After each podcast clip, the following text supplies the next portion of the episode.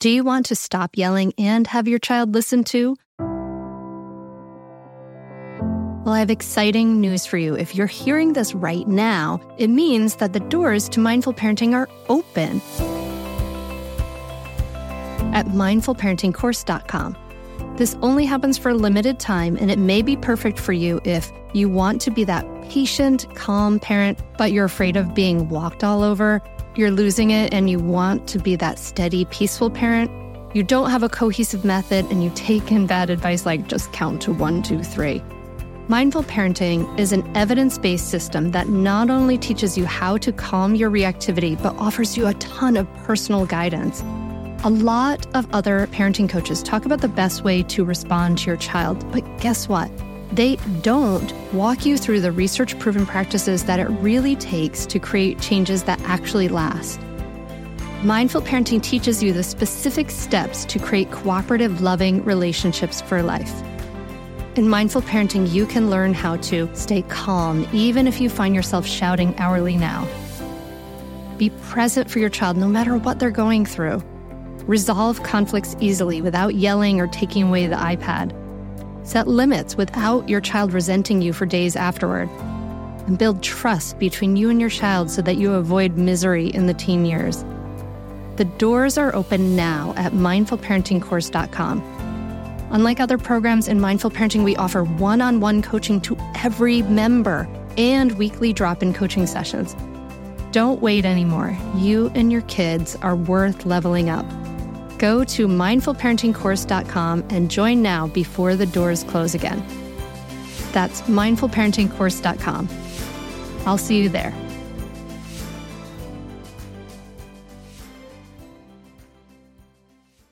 The punishment or the reward, if the punishment is severe enough or the reward is juicy enough, can buy one thing temporary compliance at enormous cost. You're listening to the Mindful Mama podcast, episode number 259. Today we're talking about unconditional parenting with Alfie Kohn. Welcome to the Mindful Mama podcast, now with over a million downloads. Here it's about becoming a less irritable, more joyful parent. At Mindful Mama, we know that you cannot give what you do not have, and when you've calm and peace within, then you can give it to your children. I'm your host, Hunter Clarke-Fields, Mindful Mama Mentor. I help smart, thoughtful parents stay calm so they can have strong, connected relationships with their children. I've been practicing mindfulness for over 20 years.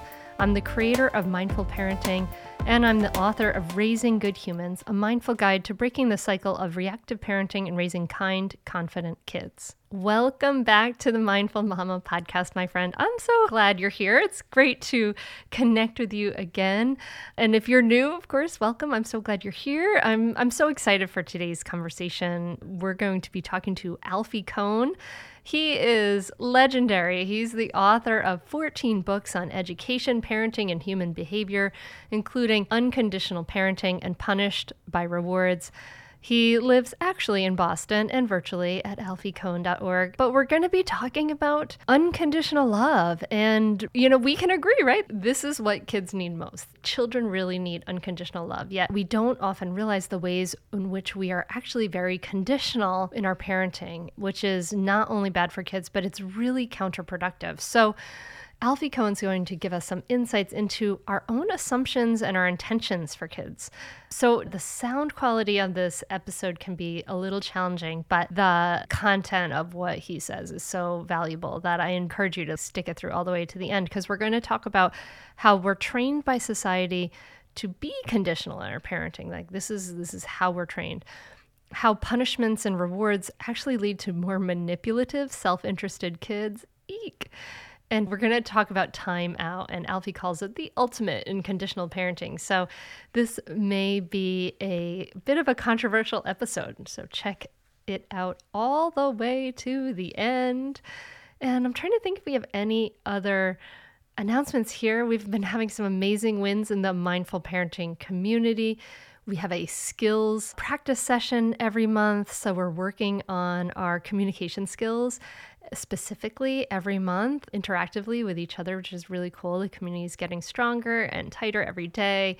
It's very, very cool. So if you want to learn more about what's going on there, go to mindfulmamamentor.com and you'll see how you can work with me there. And uh, I think that's all I have to say about it. Let's dive into this conversation with Alfie Kohn. Alfie, thank you so much for coming on the Mindful Mama podcast. Happy to be here. Yeah, I'm looking forward to talking to you and I'm I'm really excited to talk about unconditional parenting and and um, I'm I'm curious about sort of like how you got into these things, but first I want to start out with like you you describe a situation when your daughter was four and how she she has this like you know what what parents would describe as like as a big fit at bedtime and she you mm-hmm. know she doesn't want to tr- you know either brush her teeth or, or whatever, take a bath, whatever it was. And you talk about this question of once things come down, should you have proceeded with the normal routine of snuggling with her and reading a story together? And you talk about sort of the two options the idea of conditional parenting and the idea of unconditional parenting. So I would love if you could kind of describe those and, and what are what are most often when when we come into this without questioning it, what are what our assumptions are.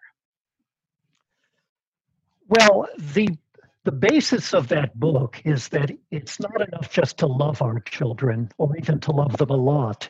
What they need is to be loved um, unconditionally, which is to say, with no strings attached, loving them for who they are, not for what they do. Love must never be seen as uh, something they have to earn as though it's transactional. Unfortunately, most of us have grown up in a society where we're trained to be conditional, to say you have to do this to get that, as if it was um, some sort of uh, economic. Transaction.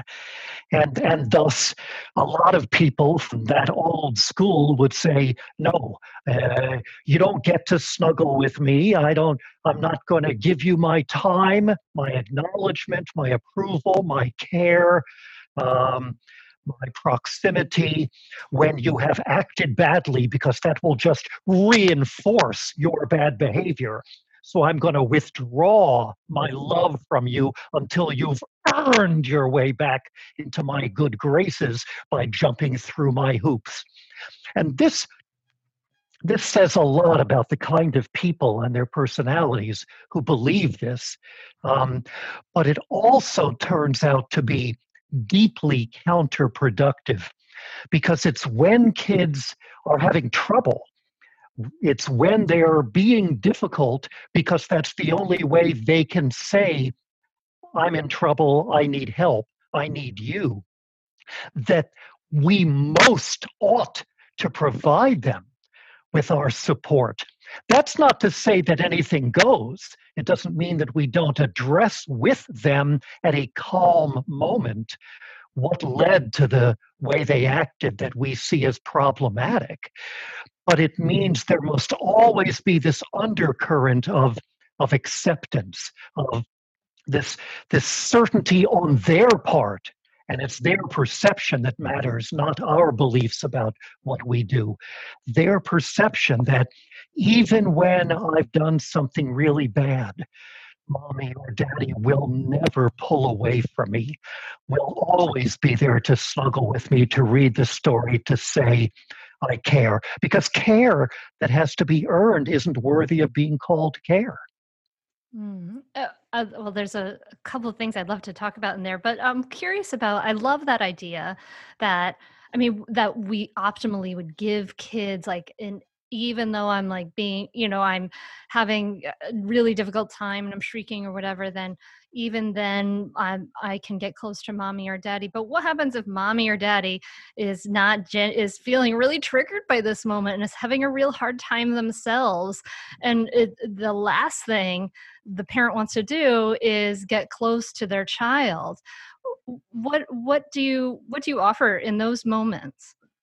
Well, I think we need to get over it, frankly. I mean, our needs and our hurts obviously matter. I'm not suggesting that we be selfless or that we can put aside everything, all the buttons in us that are pushed.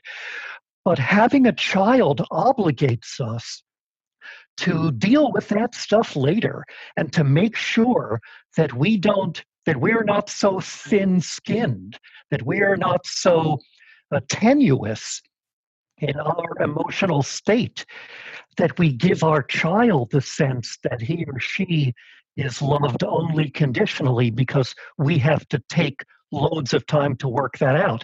I mean, there may be the occasional moment when we say, especially to an older child who can understand this, right now I'm just so upset that I need to go off for a while and calm down and cool off and think about this.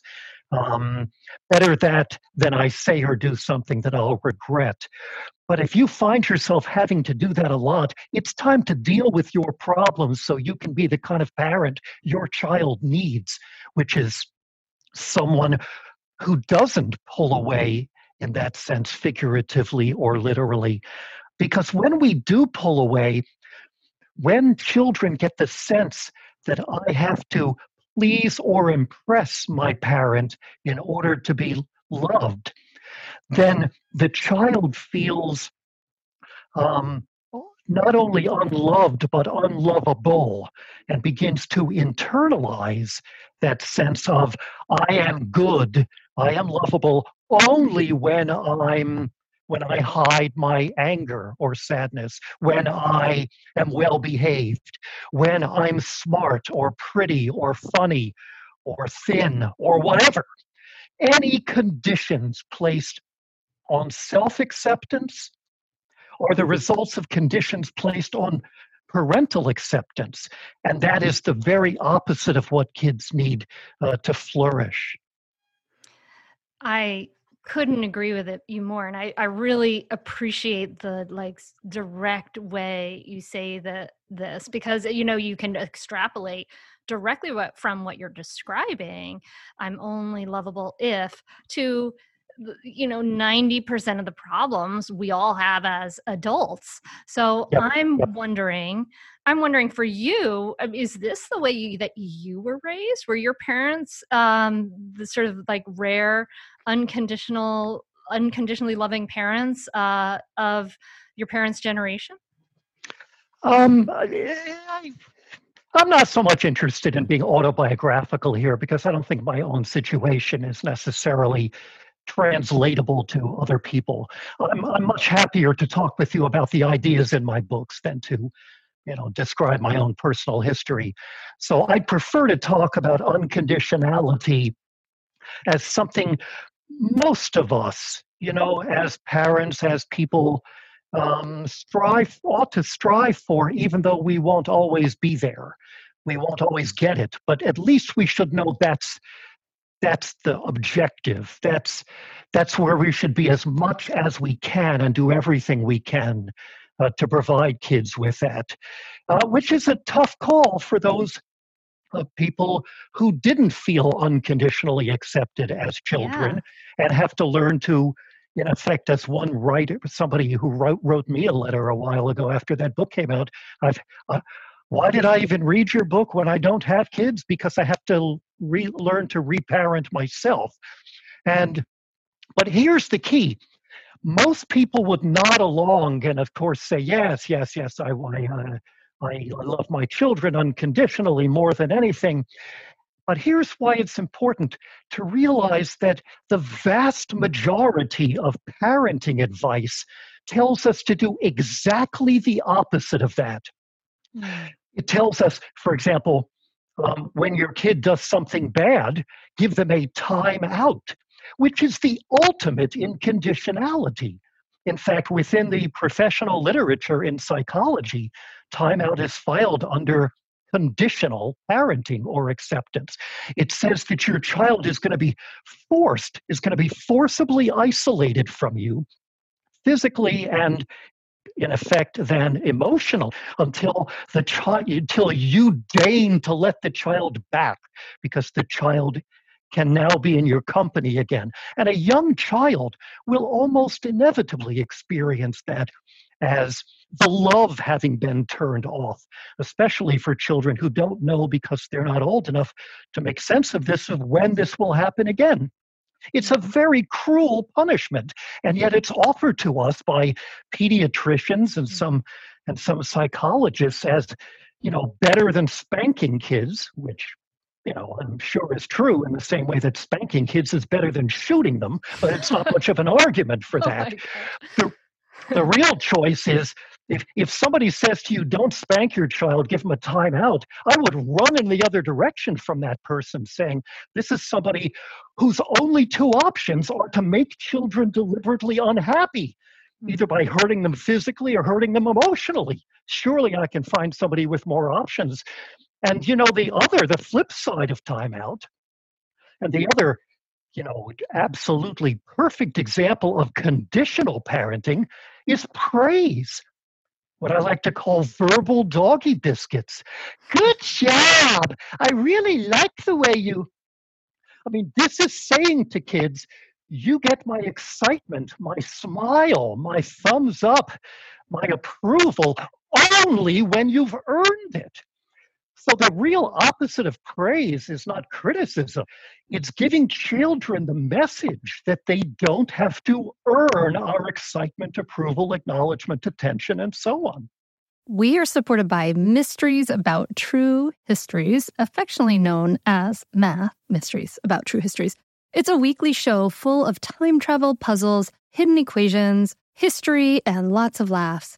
I highly recommend this podcast. It's really wonderful, especially if you have kids like around like six plus, but it can totally be enjoyed by the whole family. So I listened to the episode, The Pirate Queen, and you're just dropped right in the middle of the action. People are fighting, there's a sword fight. And then these kids, they've gone on a time travel mission and they have to solve problems in the midst of it. And it really just like exemplifies everything we support here at Mindful Parenting. You know, kids who are adventurous, doing things on the world, they're capable. And then they do things like they have to do math, they have to think critically, they have to code break and pattern solving and all this great stuff. Beyond just the Pirate Queen episode, which I highly recommend, episodes transport listeners to moments in history too, like Pythagoras, ancient Greece, the era of the Aztecs, Sir Isaac Newton's England, and more.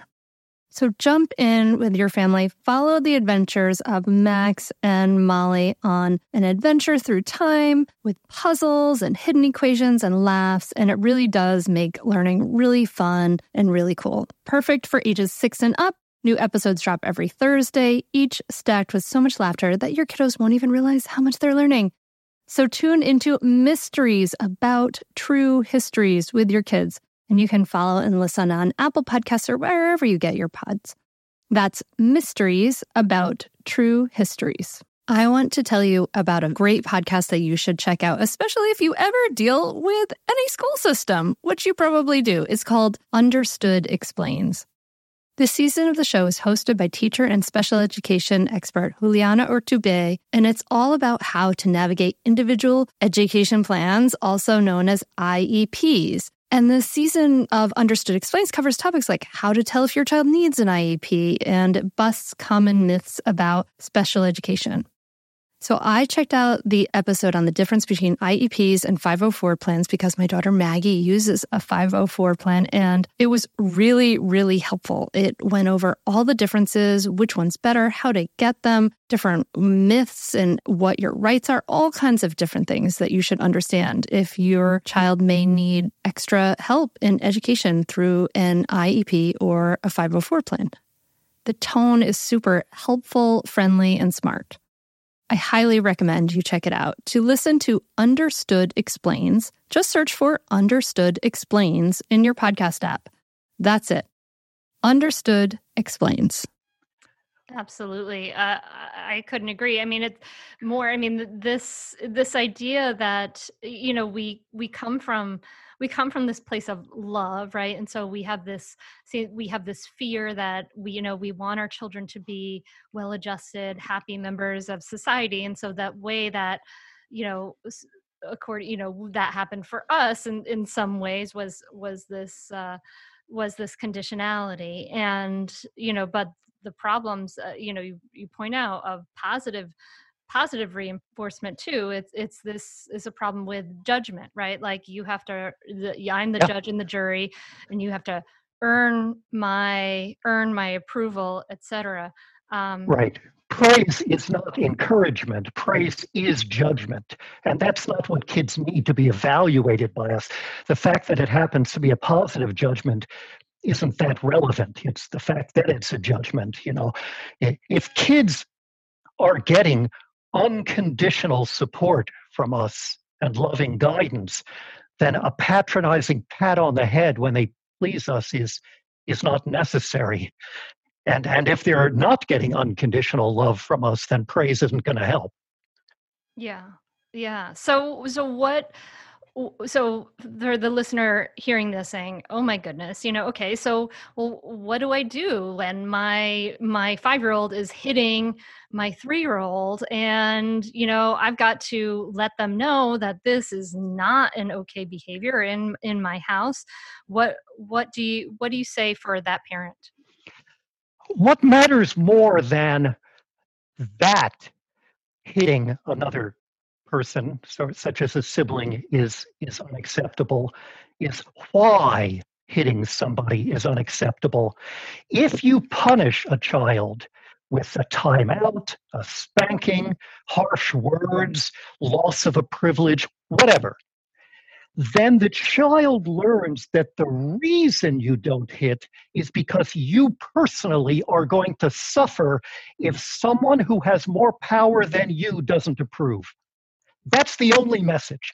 Anytime you use any kind of punitive consequence, and the word consequence is just a euphemism for punishment, for making children deliberately unhappy.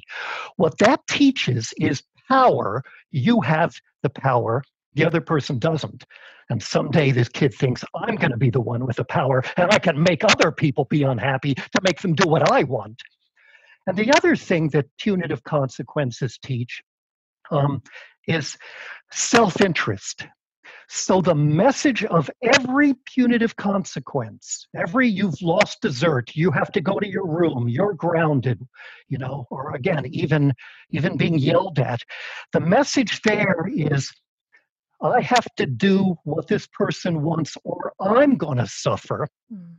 That child now has just been arrested in his or her moral development and is perhaps even more likely to hit the sibling if he thinks he can get away with it because the parent isn't looking. That's not a child who's diabolically clever and needs more monitoring or even cleverer punishments. That's a child who is responding rationally to the use of punishments because that led the child to ask, What do they want me to do? And what happens to me if I don't do it? And now let me pause to say that the flip side of that, as I said before about the flip side of timeout is praise in terms of the conditionality, the flip side of punishment, do this or here's what I'm going to do to you, is reward of any kind. Do this and I'll, you'll get that. Rewards, even if they're not, if whether they're verbal or they you know, and it involves a sticker or a gold star or a dessert or at school a good grade. This too teaches only self interest. What do I have to do to get the goody? And now, if you say to a child, I'm so happy, you are such a generous person. Look how you gave half your cupcake to your sister. I'm so proud of you. Good job. That child just became a little more selfish, a little less concerned about the well being of her sister and more concerned about how I can manipulate the situation to get more of what I want. Rewards and punishments, carrots and sticks, bribes and threats, these are ways of doing things to children. And the alternative is to work with children. Now, what does that mean in a given situation? There's not going to be a one size fits all. If your child hits her sister, or if your child does X, whether you happen to like it or not, here's what you do. So, my book, Unconditional Parenting, is not, and I will never write a book that says, here's the script. When your kid does this, you stand here and you say the following in this tone of voice. That's disrespectful to you and your children. But there, so there are, all I can offer, especially to people I've never met, is broad guidelines or principles, which I try to do in the book, to think about what working with can mean, how you can describe what you see your child doing and ask questions. Questions that aren't loaded, where you're not sure what the answer will be. How you can help your child focus on the impact of her actions on other people, both when they've done things that are that are mean, like hitting, and when they've done things that are sweet, like helping. The point is to help children construct a sense of themselves as caring people that will take and grow and flourish even when you're not around. So, step one is getting rid of what kills that focus on other people, namely all punishments and rewards. And step two depending on the situation and the age of the child and all the other details, is some way of help of, of collaborating with the child to help him or her grow into a, a person who is genuinely concerned about others' well-being.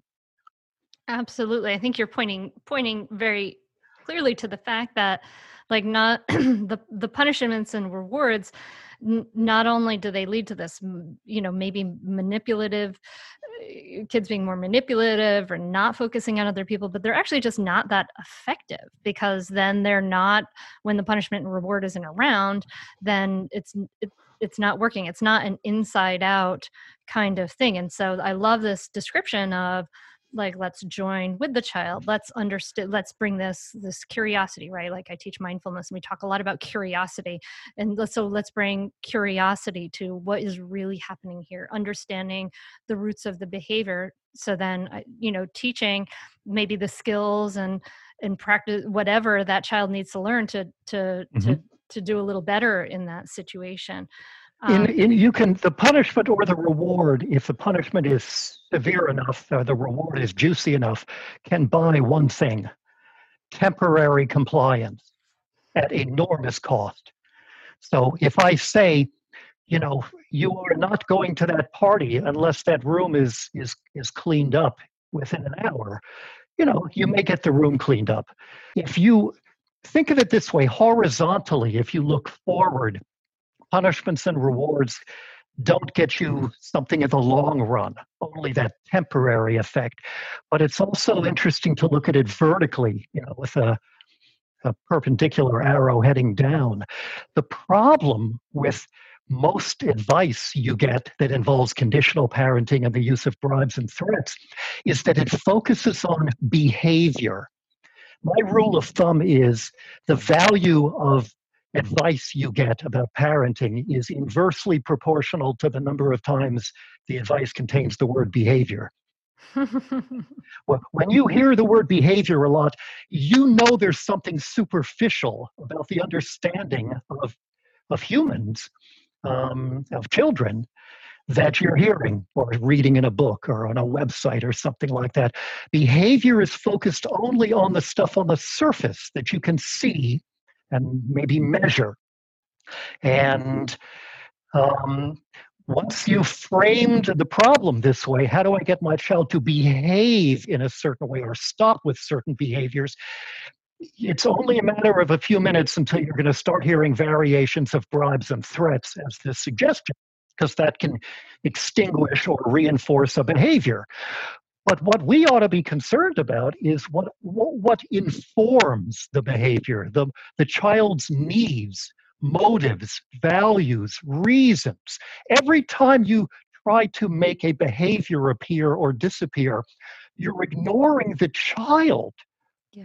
who engages in the behavior. And that for that you need a working with, as I like to say, and not a doing to. I'm Margaret. And I'm Amy. And together we host the podcast, What Fresh Hell Laughing in the Face of Motherhood. Margaret, I would say you're sort of a where are my keys kind of mom. Correct. Sometimes a where are my kids kind of mom.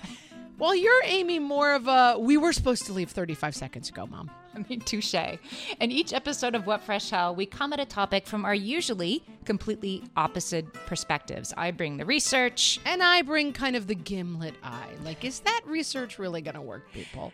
And almost 10 million downloads later, we're still laughing. We also talk to experts in the parenting field, plus parents with stories we can all learn from. We make each other laugh, we challenge each other's assumptions, and we have what we think is the best parenting community on the internet. Check out What Fresh Hell Laughing in the Face of Motherhood wherever you listen to podcasts. Well, hey there, busy mama. Are you looking for ways to make your life easier, your home less chaotic, and at the same time add more joy to your life? My name is Deanna Yates, and I'm the host of Wanna Be Clutter Free, a podcast all about letting go of the stuff we don't need in our lives so that we can focus on what truly matters.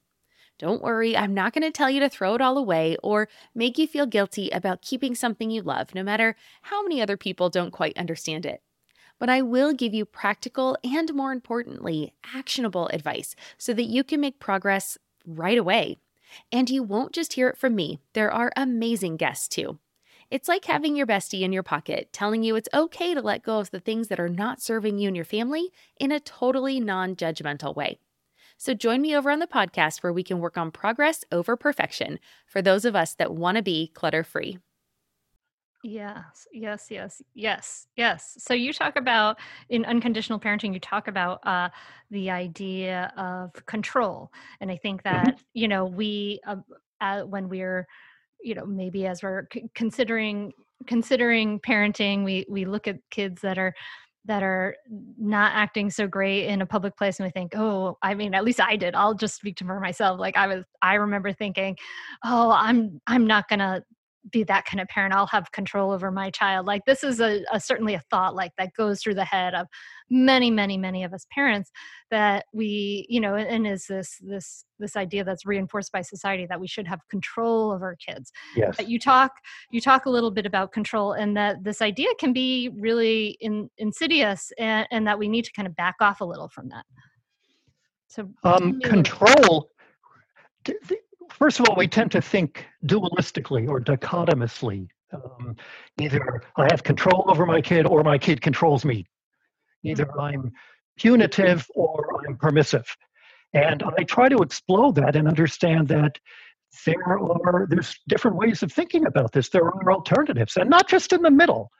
You know, it's not just like uh, don't be black and white. There are shades of gray. I mean, sometimes the alternative to black and white is orange it's not just no control or a little control as opposed to a lot of control. It's why are we thinking in terms of control at all? Why are we, what are we afraid of? What lack of trust in our children or cynical belief about human nature drives our belief that unless we control our children, unless we make sure they comply with what we demand, they're going to do terrible things. I mean, that's fascinating in terms of some of the people who praise children constantly, often in a squeaky, high pitched voice, have a very dark view of human nature, you know, because on some level they think if I don't, if I don't um, uh, praise my child when she's generous, you know, she'll never do it again. It was a fluke.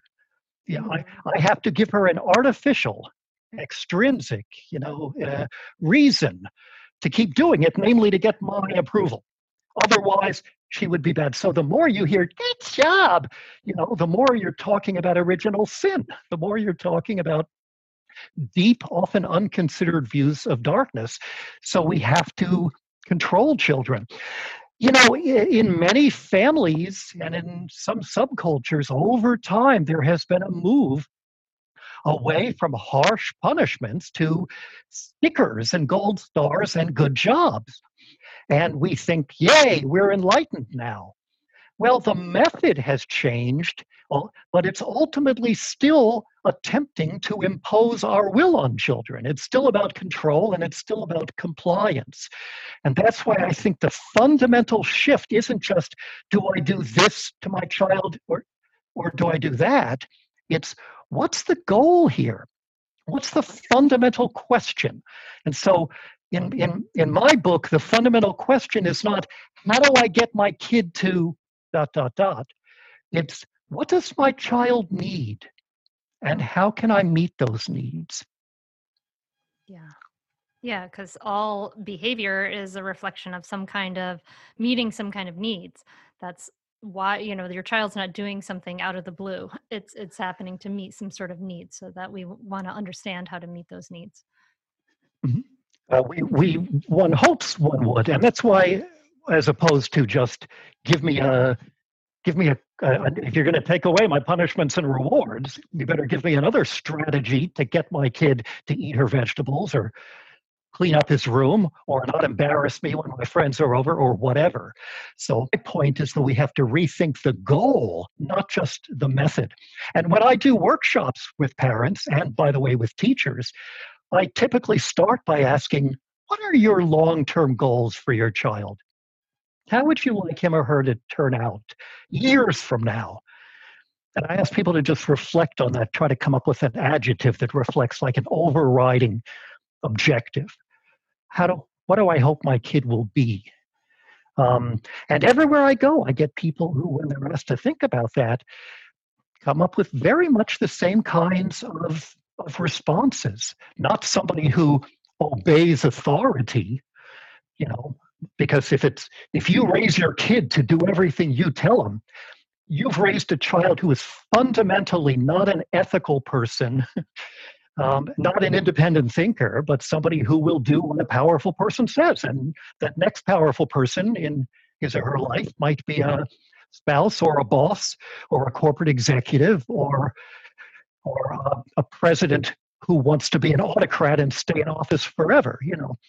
Um, so what I hear from people is stuff like, "Well, I'd like my child to be happy, to be moral." To be independent and self reliant, but also caring and compassionate, to be curious, a lifelong learner. You know, people say things like this wherever I go. And so, what I do for a living in my books and lectures is to say to people, You say you want this, so why are you doing that? If those are your goals, then praise, timeouts, and other control based parenting strategies are problematic, not just because I don't like them. Who cares if I don't like them or you don't like them? They get in the way of your own goals.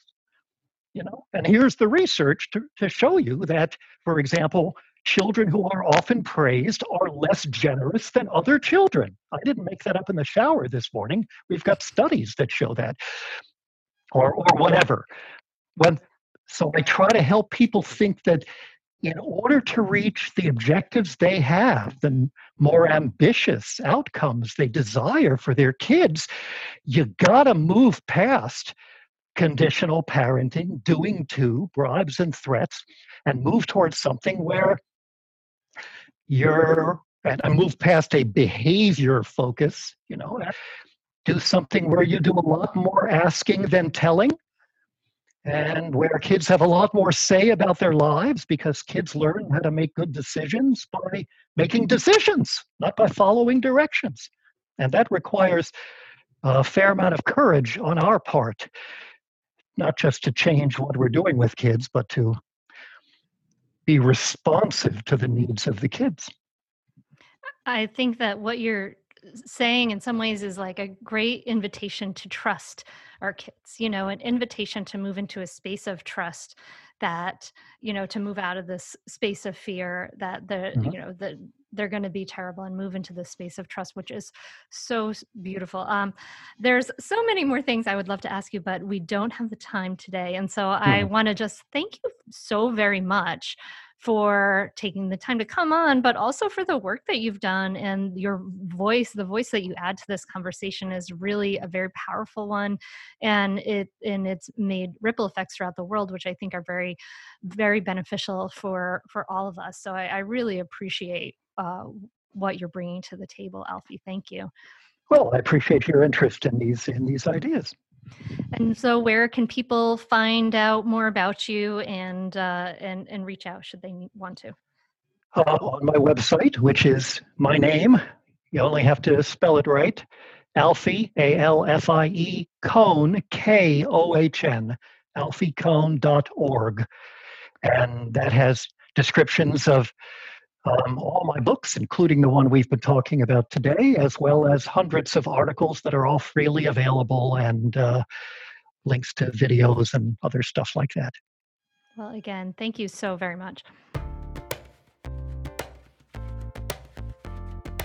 You know, the sound quality in this of his audio wasn't great, but I love what Alfie has to say. Just such a gr- incredible, direct smart, thoughtful voice in this world. So, so interesting. So, I'm curious, what are your takeaways? What are you, what is uh, kind of ringing in your ears as you come to the end of this episode? If you could let me know by just tagging me on Facebook or Instagram, I'm at Mindful Mama Mentor. That would be great. Take a screenshot of what you're listening to and tag me in your stories so that I can hear what your takeaways are. And really, if you want to, if you believe in this work, right? Like this is, I really believe this is an evolution in parenting, right? This is an evolution where we're, we are evolving as a as humans and we're learning better ways of interacting with each other that are so so powerful. And if you believe in this evolution, I invite you to support it by sharing this knowledge, sharing this information. And a super easy way to do that is to just share this episode, you know, share it with other people to challenge what they're thinking. Share it with your mom and dad. See what see what your mom thinks about this. Sometimes my mom and I have an amazing conversations about this stuff that is so interesting because she listens to all the episodes. Hi mom, shout out. And yeah, it's a great way. You know, I, I really believe that we need to get this start to shift the way people think person by person and you sharing with four of your friends actually really makes quite a difference it's so so powerful so yeah that would be a great great way to support the podcast if you haven't yet or if you have yeah, we have some amazing episodes coming up for you, and I can't wait to come back and, and talk with you again next week. I'll be back in your inbox if you are signed up for the newsletter on Tuesday morning, and the podcast will come out then too. So I cannot wait to connect with you again then.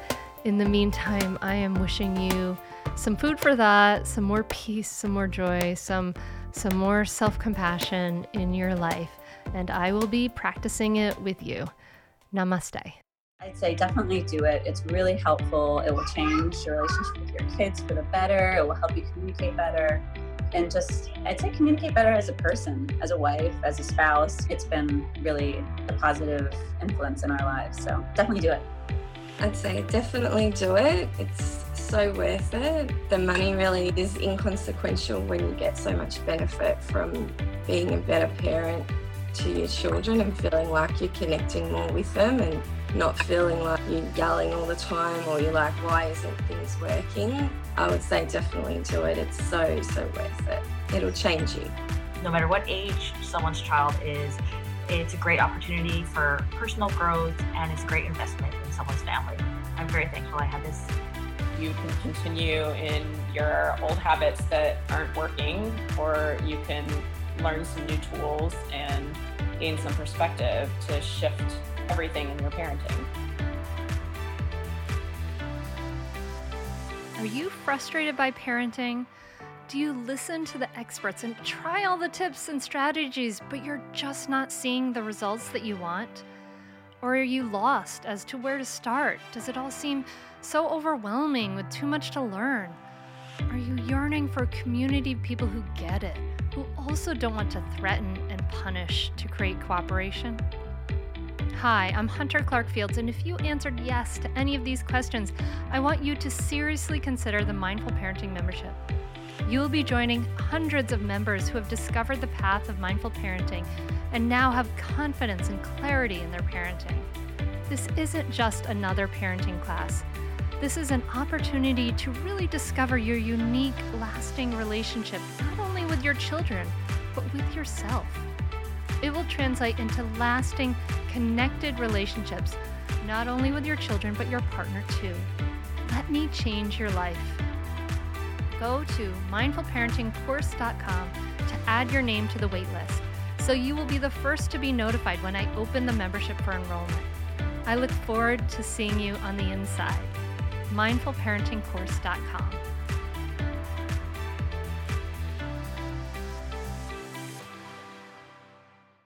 Hey there, I'm Debbie Reber, the founder of Tilt Parenting and the author of the book Differently Wired. The mission of Tilt is to change the way neurodivergence, whether that's having a learning disability, having ADHD, being gifted, autistic, or some combination of all of the above, is perceived and experienced so differently wired kids and the parents like us raising them can truly thrive. On the Tilt Parenting podcast, I get to talk with authors, therapists, educators, and parenting experts who are committed to this mission. I ask the questions my listeners are most curious about when it comes to supporting our kids.